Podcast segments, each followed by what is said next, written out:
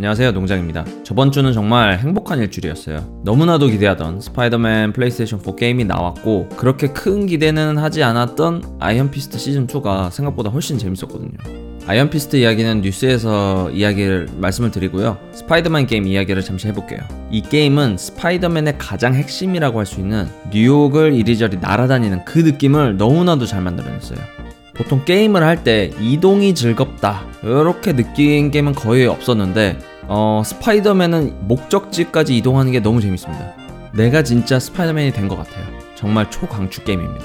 스파이더맨을 좋아하는 팬뿐만 아니라 스파이더맨 잘 모르시는 분들도 쉽게 진입할 수 있는 정말 well-made 게임이에요. 저는 이미 스토리는 클리어를 했고요. 스토리도 정말 정말 좋습니다. 어, 아직 남아있는 요소가 많이 있어서 100%를 채우기 위해서 플래티넘을 따기 위해서 여기저기 web swing을 하고 있습니다.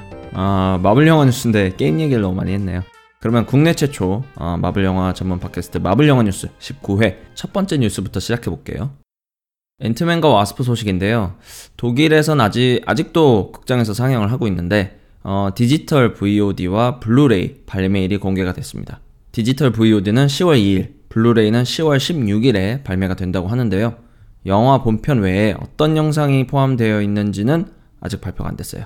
아마 감독 인터뷰 영상이나 삭제된 영상 이런 게 들어있지 않을까 싶습니다. 재밌는 게 앤트맨과 와스프 블루레이 홍보 영상을 보면은 영상 마지막에 블루레이 케이스가 쫙 나오고 가루가 돼서 싹 사라집니다.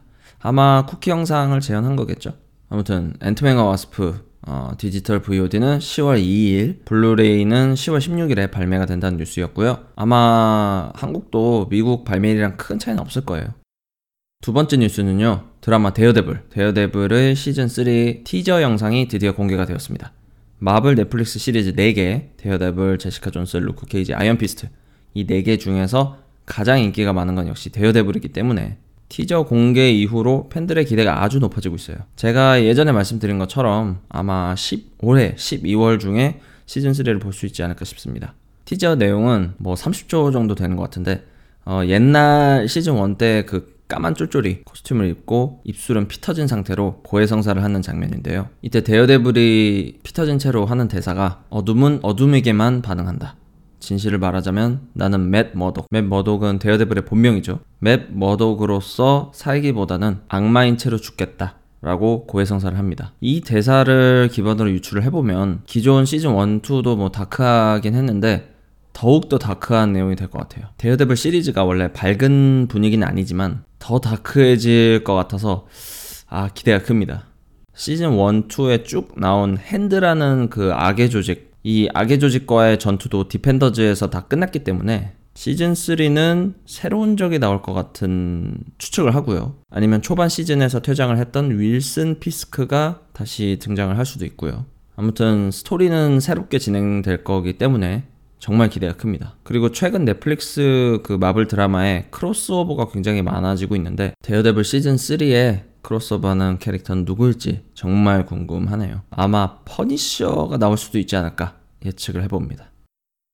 자 마지막 뉴스 뭐 뉴스는 아니고요 아이언피스트 시즌2 리뷰를 좀 해볼게요 이번 주는 스포일러 포함해서 리뷰를 하고 다음 주에는 Easter egg 뭐가 있었는지 나열하는 식으로 진행해 볼까 합니다. 스포일러 리뷰이기 때문에 스포일러 민감하신 분들은 여기서 멈추시고 아이언피스트 시즌2 보시고 다시 들어주세요. 자, 그럼 아이언피스트 시즌2 스포일러 리뷰 시작합니다. 3, 2, 1. 와, 진짜 시즌2. 시즌2가 정말 많은 것을 바꿔놨어요. 아이언피스트 시즌1을 보고 나서 그 받은 실망감, 짜증나는 캐릭터, 흥미롭지 않은 스토리, 이거 다 뒤집어 놨습니다. 일단 실망감 부분을 좀 볼게요. 시즌 2는 시즌 1의 문제점을 대부분 고쳤다고 할 수 있을 만큼 잘 만들었다고 생각을 합니다. 시즌 2 재밌다고 하는데 혹시 내용 이해하려면 시즌 1 봐야 하나요? 이렇게 생각하시는 분들은 걱정하지 마세요. 시즌 2만 봐도 재밌게 볼 수 있도록 어, 내용 정리를 많이 했고요. 그래도 정 찝찝하신 분들은 시즌 1 정리 영상이 그 스토리 요약 영상이 시즌2 시작 전에 한 5분? 15분? 이 정도 나오니까 그것만 보시면 충분하다고 생각을 합니다. 그래서 제 의견으로는 시즌1 때 느꼈던 실망감은 싹 사라졌고요. 다음은 캐릭터를 보죠. 캐릭터, 아이언 피스트부터 볼게요. 아이언 피스트. 시즌 1 때 그 짜증나는 성격이 사라지고 좀 더 성숙한 모습을 보여줘서 마음에 들었어요. 시즌 1의 짜증나는 점 중 하나가 주인공이 너무 감정적으로 행동을 해서 일을 망치는 거였는데요. 놀랍게도 시즌2에서는 주인공 데니가 감정적으로 행동하는 것을 실제로 언급을 스스로 하더라고요. 스스로 언급을 하고 이 약점을 극복하기 위해서 노력한다는 내용이 나와서 어, 되게 신선했어요. 뭐 아직 다른 드라마에 비해서 주인공이 뭐 엄청 마음에 들진 않지만 그래도 괜찮은 수준까지는 왔다고 생각을 합니다. 그에 반해 콜린 윙, 어, 뭐 데니의 여자친구죠. 콜린 윙은 시즌 1에서는 그래도 데니의 여자친구라는 카테고리 안에서 좀처럼 벗어나지 못했었는데 시즌 2에서는 오히려 주인공보다 존재감이 컸다고 생각을 합니다. 캐릭터도 훨씬 성숙하고 싸움도 주인공과 대등하고 나중엔 데니를 가르치기도 하죠. 그리고 진짜 예상도 못했는데 진짜 못했는데 후반부 가서 콜린 윙이 데니의 아이언 피스트 파워를 물려받을 때 그땐 진짜 육성으로 감탄사가 나오더라고요. 주인공이 아닌 서브 캐릭터가 주인공의 파워를 물려받는다는 게 굉장히 신선하고 사실 콜린이 시즌2에서는 주인공보다 더 주인공 같았기 때문에 비록 제가 예상을 못했어도 정말 대만족이었습니다. 참고로 아이언 피스트의 주먹은 노란색, 콜린 윙의 주먹은 흰색인데 콜린 윙은 아이언 피스트 데니보다 좀 더 침착하고 분노보다는 옳은 일을 위해 주먹을 쓰는 그런 캐릭터라 흰색의 그 깨끗함이 굉장히 잘 어울린다고 생각을 해요. 다음은 다보스. 굉장히 괜찮은 빌런이었다고 생각을 합니다. 데니를 향한 복수심, 열등감, 그리고 극단적이고 획일적인 정의를 타인에게 강요를 하고 그 과정에서 어쩔 수 없이, 어쩔 수 없이 사람들을 그 죽이는 빌런, 정의를 위해서, 획일적인 질서를 위해서라면 아무 죄 없는 사람들의 희생도 어, 주저하지 않는 그런 빌런이었습니다. 자신은 궁극의 정의를 추구한다고 그 철떡같이 믿는 빌런 캐릭터를 정말 멋있게 연기한 것 같아요. 특히 방해가 되는 인물은 가차없이 주먹 한 방으로 처단하는 게 무시무시했습니다. 그 다음은 루크 케이지 시리즈의 미스티 형사. 미스티가 단순 까메오가 아니라 출연 시간이 굉장히 생각보다 길어서 놀랐어요. 싸우는 장면도 느낌상 어, 루크 케이지 때보다 많이 나왔던 것 같고요. 콜린 윙과 team up하는 씬이 여러 개 있어서 저는 대만족이었습니다. 둘이 그 케미가 정말 괜찮은 것 같아요. 오히려 콜린 윙이랑 데니의 케미보다 콜린 윙과 미스티의 케미가 더 재밌더라고요. 네, 이 두 캐릭터가 아주 괜찮았어요. 다음은 신캐릭터 메리 워커. 메리 워커는 다중인격의 소유자로 약간 제3의 세력 느낌의 캐릭터였는데 처음엔 그냥 보조 캐릭터 정도로만 생각을 하다가 이번 시즌2의 첫 등장임에도 불구하고 존재감이 정말 미쳐 날뛰었습니다. 아주 상냥한 성격의 메리의 정체성과 사람을 가차없이 죽이는 용병의 정체성 워커를 왔다 갔다 하면서 긴장을 늦출 수 없게 하더라고요. 시즌3에도 계속 나올 것 같습니다.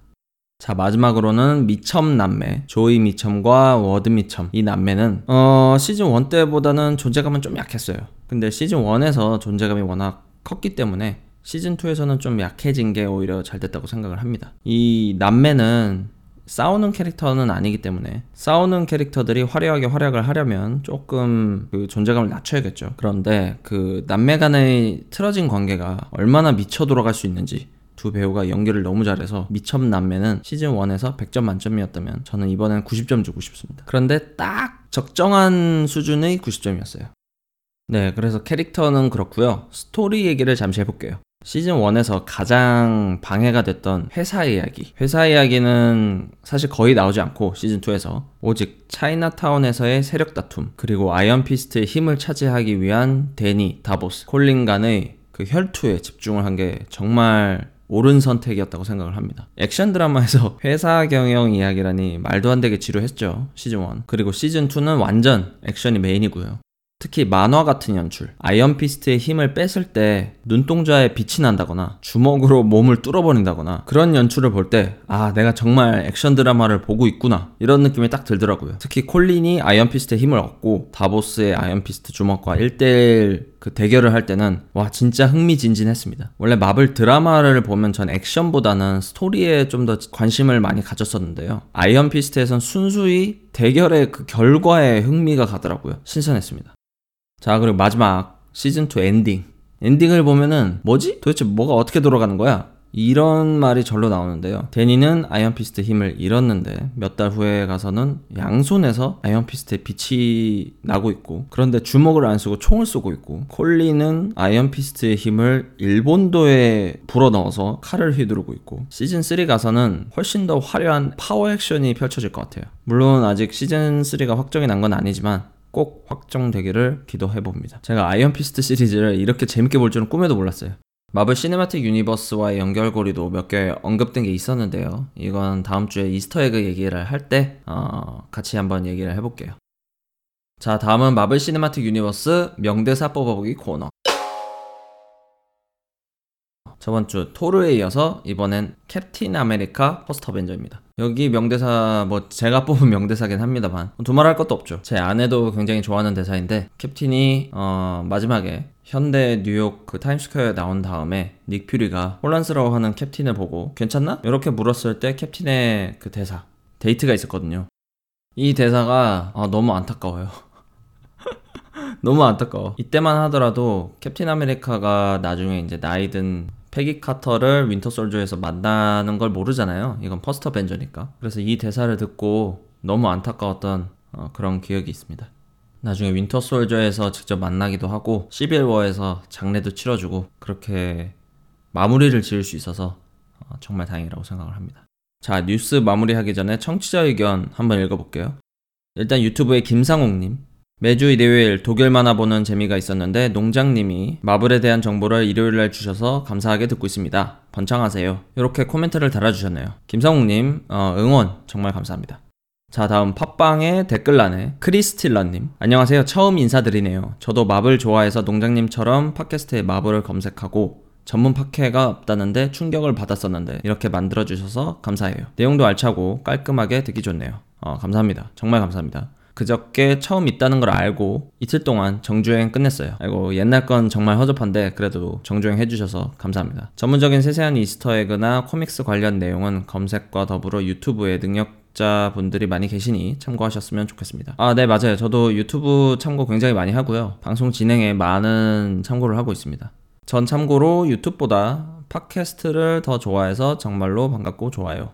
뭐 팟캐스트가 뭐 하면서 아니면 어디 가면서 듣기는 참 좋죠. 유튜브보다 용량도 훨씬 적으니까 다운받아서 듣기도 좋고요. 아무튼 이 의견 후에 질문을 하나 주셨는데 질문 내용이 베니치오 델 토로님이 연기한 콜렉터도 마블 세계에서 상당히 강한 인물이라던데 자세한 얘기를 듣고 싶어요. 그랜드 마스터와의 관계나 가오갤 one의 쿠키에서 등장한 오리도 뭔가 유명한 것 같은데 자세한 내용은 모르겠어요. 다음화도 기대하겠습니다. 음, 콜렉터. 저도 자세히는 몰라서 검색을 해봤어요. 검색을 해보니까 Elders of the Universe라는 집단이 있더라고요. 직역을 해보면 universe는 뭐 우주라는 뜻이고 elders는 뭐 나이 많은 사람, 노인들, 좀 더 코믹스스럽게 번역을 하자면 장로들이죠. 그러니까 우주의 장로들 이렇게 번역이 되는데 실제로 이 집단에 있는 캐릭터들은 이 마블 우주에서 나이가 제일 많은 어, 존재들 중 하나라고 합니다. 그리고 콜렉터도 이 집단의 멤버이고 그랜드 마스터도 멤버라고 하네요. 뭐 아시다시피 콜렉터는 이제 전 우주에 퍼진 뭐 모으고 싶은 물건들을 모으는 놈이고 그랜드 마스터도 그 토르 영화에서는 좀 코믹하게 나왔지만 코믹스에서는 상당히 강력한 존재인 것 같습니다. 그리고 그 오리 오리 캐릭터는 하워드 더 덕이라는 마블 코믹스 캐릭터인데요. 마블 공식 홈페이지 검색을 해보니까 덕월드 이 오리 세계라는 다른 차원에 있는 행성에 오리로만 이루어진 문명 사회가 있다고 하네요. 그 세계관에 나오는 주인공이 하워드 더 덕인데 가디언즈 오브 갤럭시에서는 그냥 Easter egg 수준으로 머물 것 같습니다. 어, 실제 그 스토리에 개입하는 캐릭터로는 나오지 않을 것 같아요. 근데 나와도 재밌을 것 같은 게 로켓이랑 신경전 벌이면은 너구리랑 오리랑 영어로 신경전 벌이는 거니까 굉장히 재밌을 것 같네요. 아무튼 그렇게 답변을 드리고요. 크리스틸러님, 어, 팟캐스트 오신 것 환영합니다. 자, 엔딩 멘트 하기 전에 한 가지 업데이트 드릴 게 있는데요. 이번 마블 영화 뉴스 19회부터는 유튜브 영상에는 그림 자료를 좀 넣었어요. 예전에는 팟빵은 뭐 당연히 음성만 나가고 유튜브도 그냥 마블 영화 제목만 제목 그림만 달아놓고 계속 음성만 나가는 식이었는데 화면이 있음에도 불구하고 안 쓰는 게 좀 아깝더라고요. 그래서 앞으로는 유튜브 쪽에는 그림 자료를 넣을 거고요. 그래서 그냥 보충 자료 같은 거니까 그냥 편하게 귀로만 들으시고 싶은 분들은 계속 팟빵에서 들으시면 되고 그래도 난 그림 자료랑 같이 보면 더 재밌겠다. 이런 분들은 유튜브 영상을 봐주시면 감사하겠습니다.